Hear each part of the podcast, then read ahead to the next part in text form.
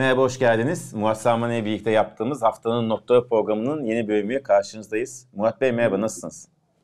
Teşekkürler Semih, çok sağ ol. Ee, herkese iyi haftalar, teşekkür ederim. Sağ olun, ee, size de iyi haftalar. Nasıl geçti? Bir haftada görüşmedik sizinle yine.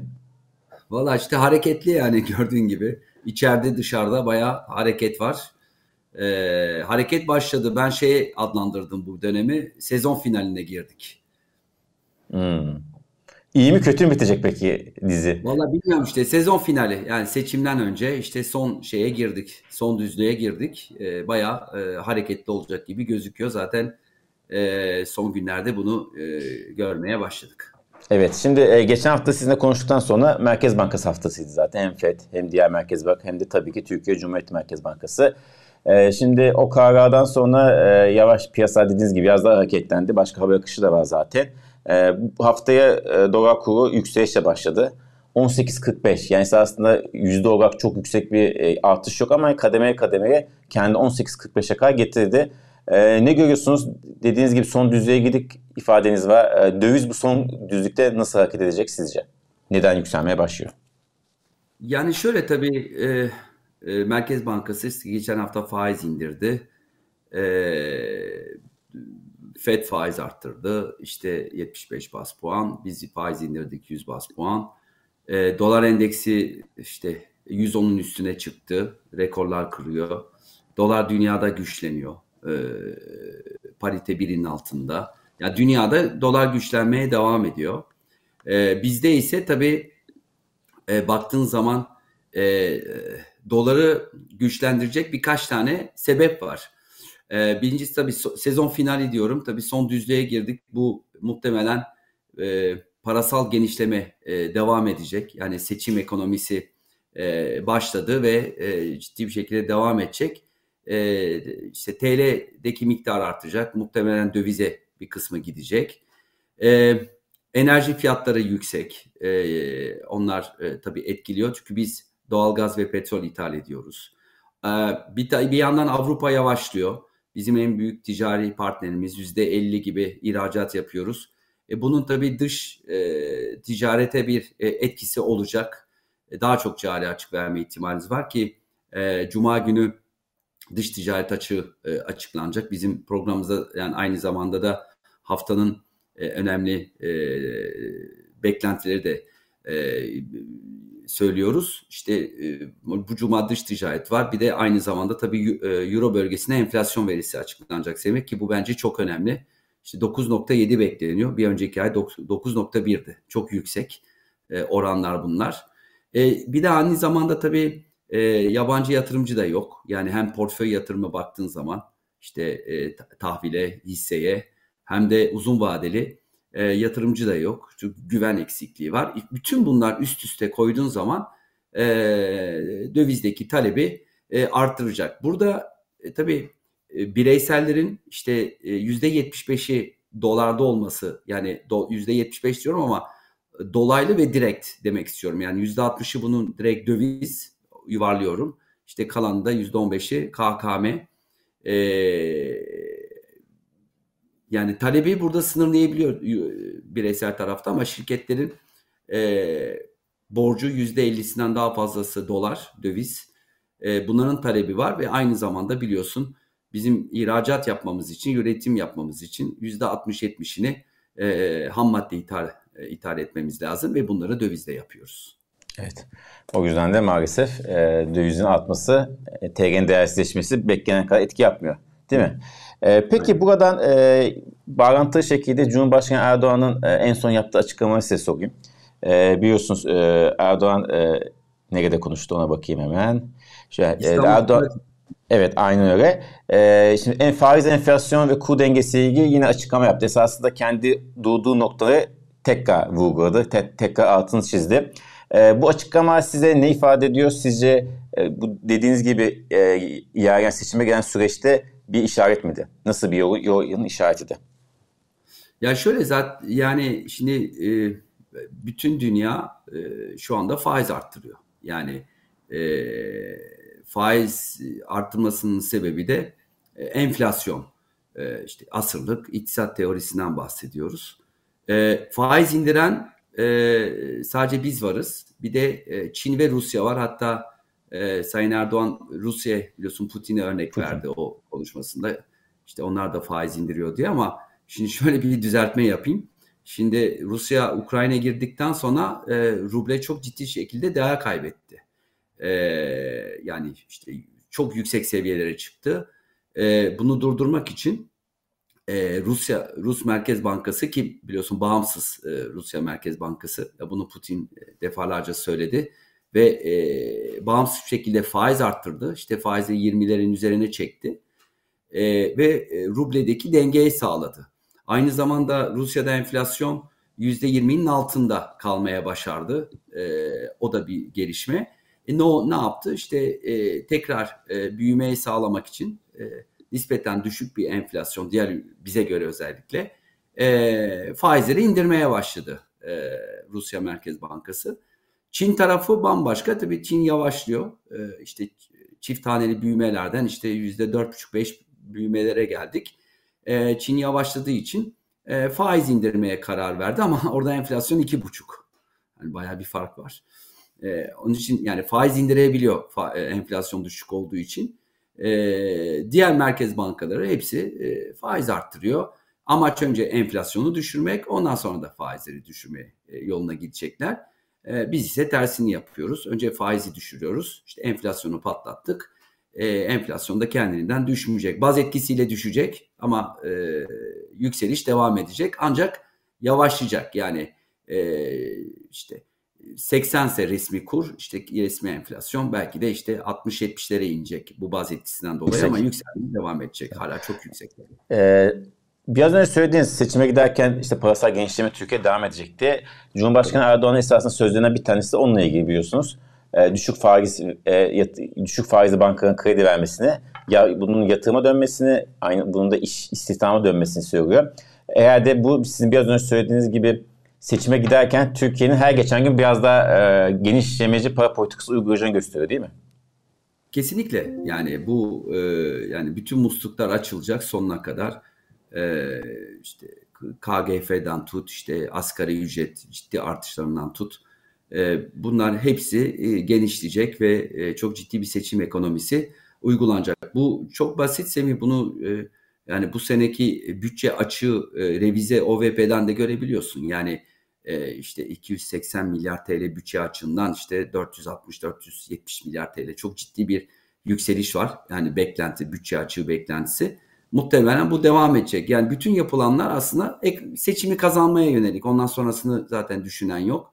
E, seçime e, kazanmaya yönelik tüm musluklar açılacak. Bunlar tabii ki hem enflasyonu artıracak hem de e, bir miktar dolarizasyon arttıracak diye düşünüyorum. E, tahmininizi en son da alacağım programın sonunda enflasyon tahmininizi. Sadece şunu sormak istiyorum. Bu sizin söylediğiniz bu çerçevede enflasyon baz etkisiyle tahmin edildiği kadar düşmeyebilir mi? Bu kadar genişlemeci para politikası uygulandığında. Yani tabii düş evet doğru yani e, evet yani düşecek ama e, belki de beklenti. Şimdi tabii şimdi düşecek diyorsun ama bu arada işte rakamlar hala TÜİK açıklıyor. Yani orada bir ciddi soru işaretleri var. E, yani TÜİK'in ne açıklanacağını bilmiyoruz. E, yani şu anda e, yaşadığımızı biliyoruz.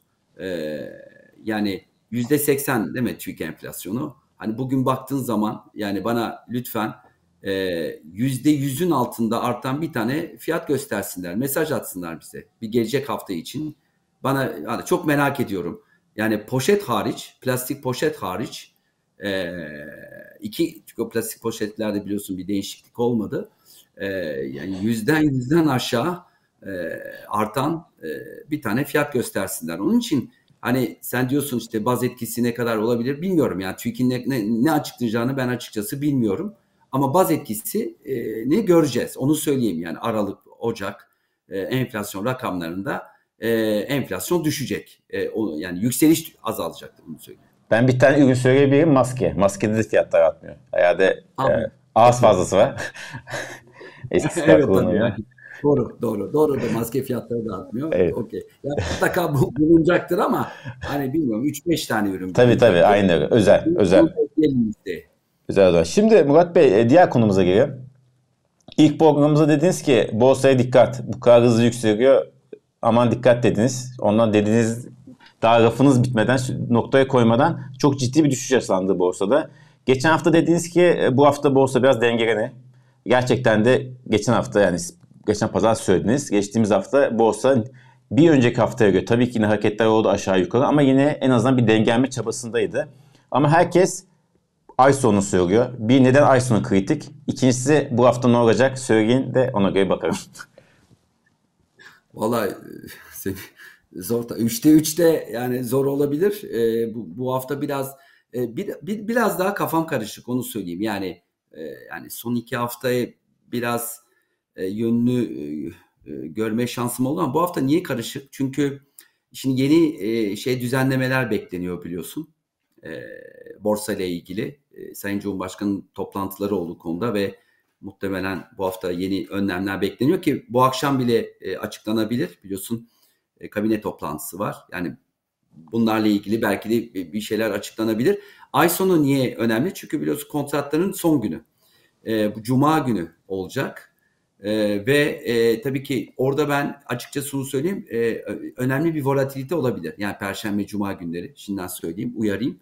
E, çünkü kontratların kapanması e, günü ve aynı zamanda e, çok ciddi açık pozisyon var. E, yani e, hatta yani 5 milyar TL üstü e, diye e, hesaplanıyor. Hatta daha da üstünde çünkü her geçen günde artıyor bu rakam.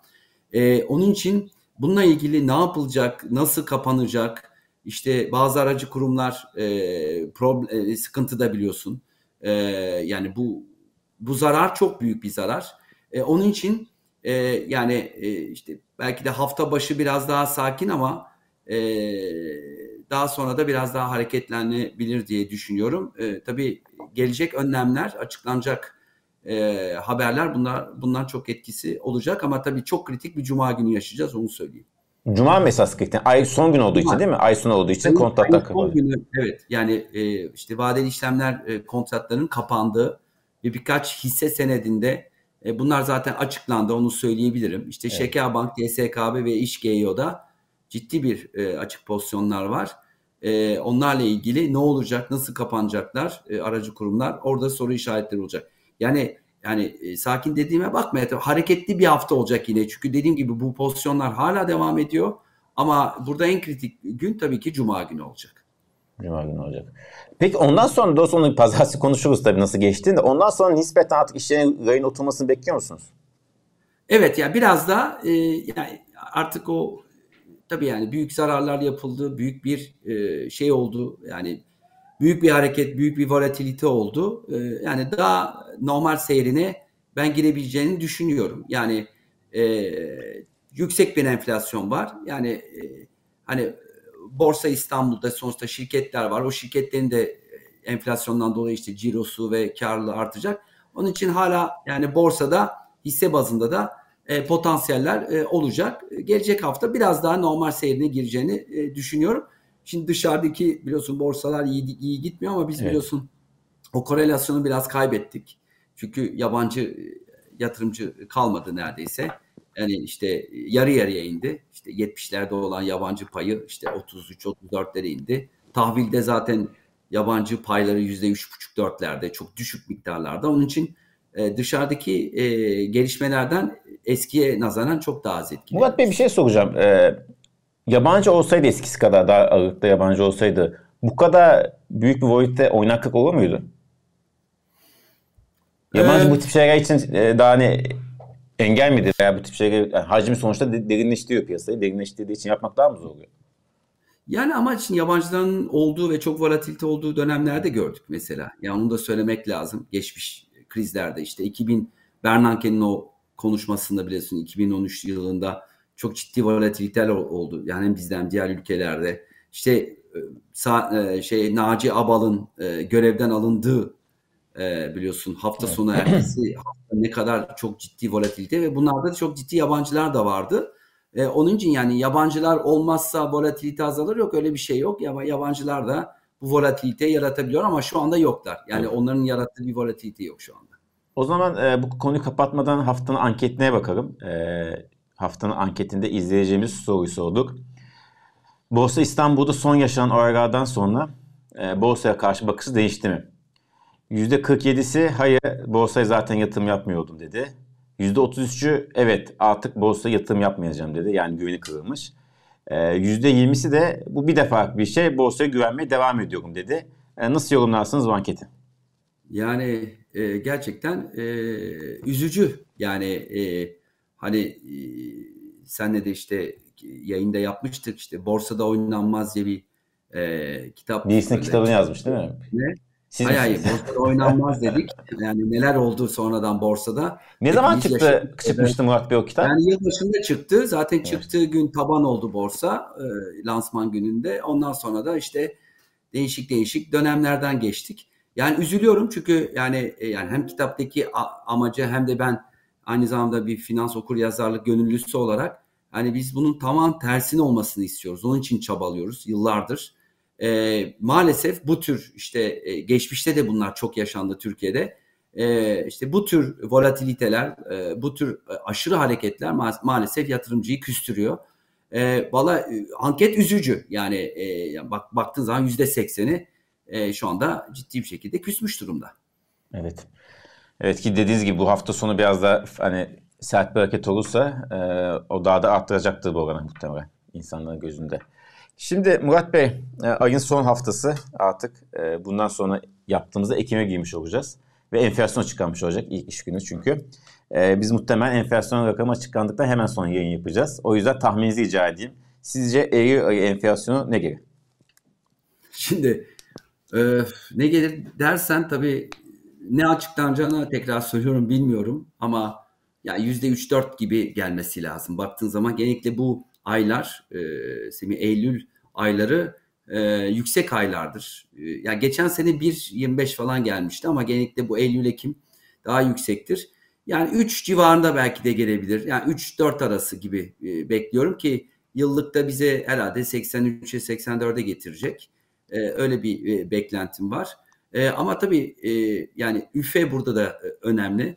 E, tarihte hiç görülmemiş biliyorsun. Üfe ve tüfe makası her her geçen ay açılıyor biliyorsun. E, çok ciddi bir makas var. E, yani e, ya tüfe düşük gösteriliyor ya da e, kimse e, maliyetleri yansıtmıyor diye yani öyle yorumlayabiliyorsun. Yani çok ciddi maliyet artışı var. Ama bu yansıtılmıyor. Yani bütün kurumlar zararına e, çalışıyor diye yorumlayabilirsin. Ama e, çarşı pazara gittiğin zaman herhalde bunu e, yani yansıdığını görüyoruz. Ben görüyorum en azından. İzleyiciler de herhalde görüyordur. Onun için e, muhtemelen 83-84 öyle bir enflasyon e, işte aralığa kadar belki de 90'ı görebiliriz. E, işte 85-90 aralığını görebiliriz. Ondan sonra Aralık Ocak'tan itibaren baz etkisi çalışacak ve herhalde yani 70-75'lere minimum düşecek diye düşünüyorum. Evet. Çok gerçekten program başında söylediğiniz gibi çok değişik, çok e, izlemesi belki hani bizim gibi takip eden insan için heyecanlı ama stresli bir döneme giriyoruz e, her açıdan ülke olarak. Onu söylememiz lazım. Sezon, sezon finalleri hep şeydir yani heyecanlıdır tabii. Evet. Sezon bir de dizi finali var. Dizi finali. onu, onu da ayrıca soruyorum. Sezon mu yoksa şey mi? Dizi finali mi? Ee, peki e, madem heyecanlı bir döneme giriyoruz sizden iki tahmin daha alayım. Galatasaray, Fenerbahçe Beşiktaş maçı ne olur sizce? Bir Galatasaray olarak. Valla evet önemli bir derbi. Galatasaray Trabzon derbisi oldu daha önce. Ee, yani valla çok iki takım da iyi gibi. Ee, valla çok e, hangi statta oynanıyor? Beşiktaş'ta oynanıyor Beşiktaş herhalde. Ee, Beşiktaş'ta. Yani Beşiktaş da forma girdi. Bilmiyorum yani şimdi Fener, Fenerbahçe daha formda ama Beşiktaş da bir şey istiyor. Yani öyle bir e, kendini de göstermek isteyecektir. Kendi sahasında. Beşiktaş alabilir sanki diye düşünüyorum. Evet, kendi sahasında e, bir onun için de ekstra bir motivasyonu e, motivasyon e, onun için Beşiktaş alabilir diye düşünüyorum. Peki son olarak şunu da sorayım. Evet son olarak bir Galatasaray, ben de bir Galatasaray şey sorayım. Adana Demirspor yani, deplasmanında. Berabere, berabere kalsalar daha iyi tabii. Yani. Evet. Peki biz ne yaparız Adana Demirspor deplasmanında? O da, o da çok zor maç. Lider o da çok zor maç. Valla yani gönlümüz tabii kazanmaktan yan ama e, iyi takım Adana Spor. Evet Adana Spor. Evet. Evet. Ee, çok teşekkür ederiz Murat Bey. Bu haftayı da bitirdik. Bu ayı da bitirdik. Ee, artık e, yeni ayda Ekim'de enflasyon açıklandıktan sonra yine birlikte olacağız. Çok teşekkürler. Herkese iyi haftalar ve sağlıklı günler. Çok sağ olun. Size de görüşmek üzere haftaya.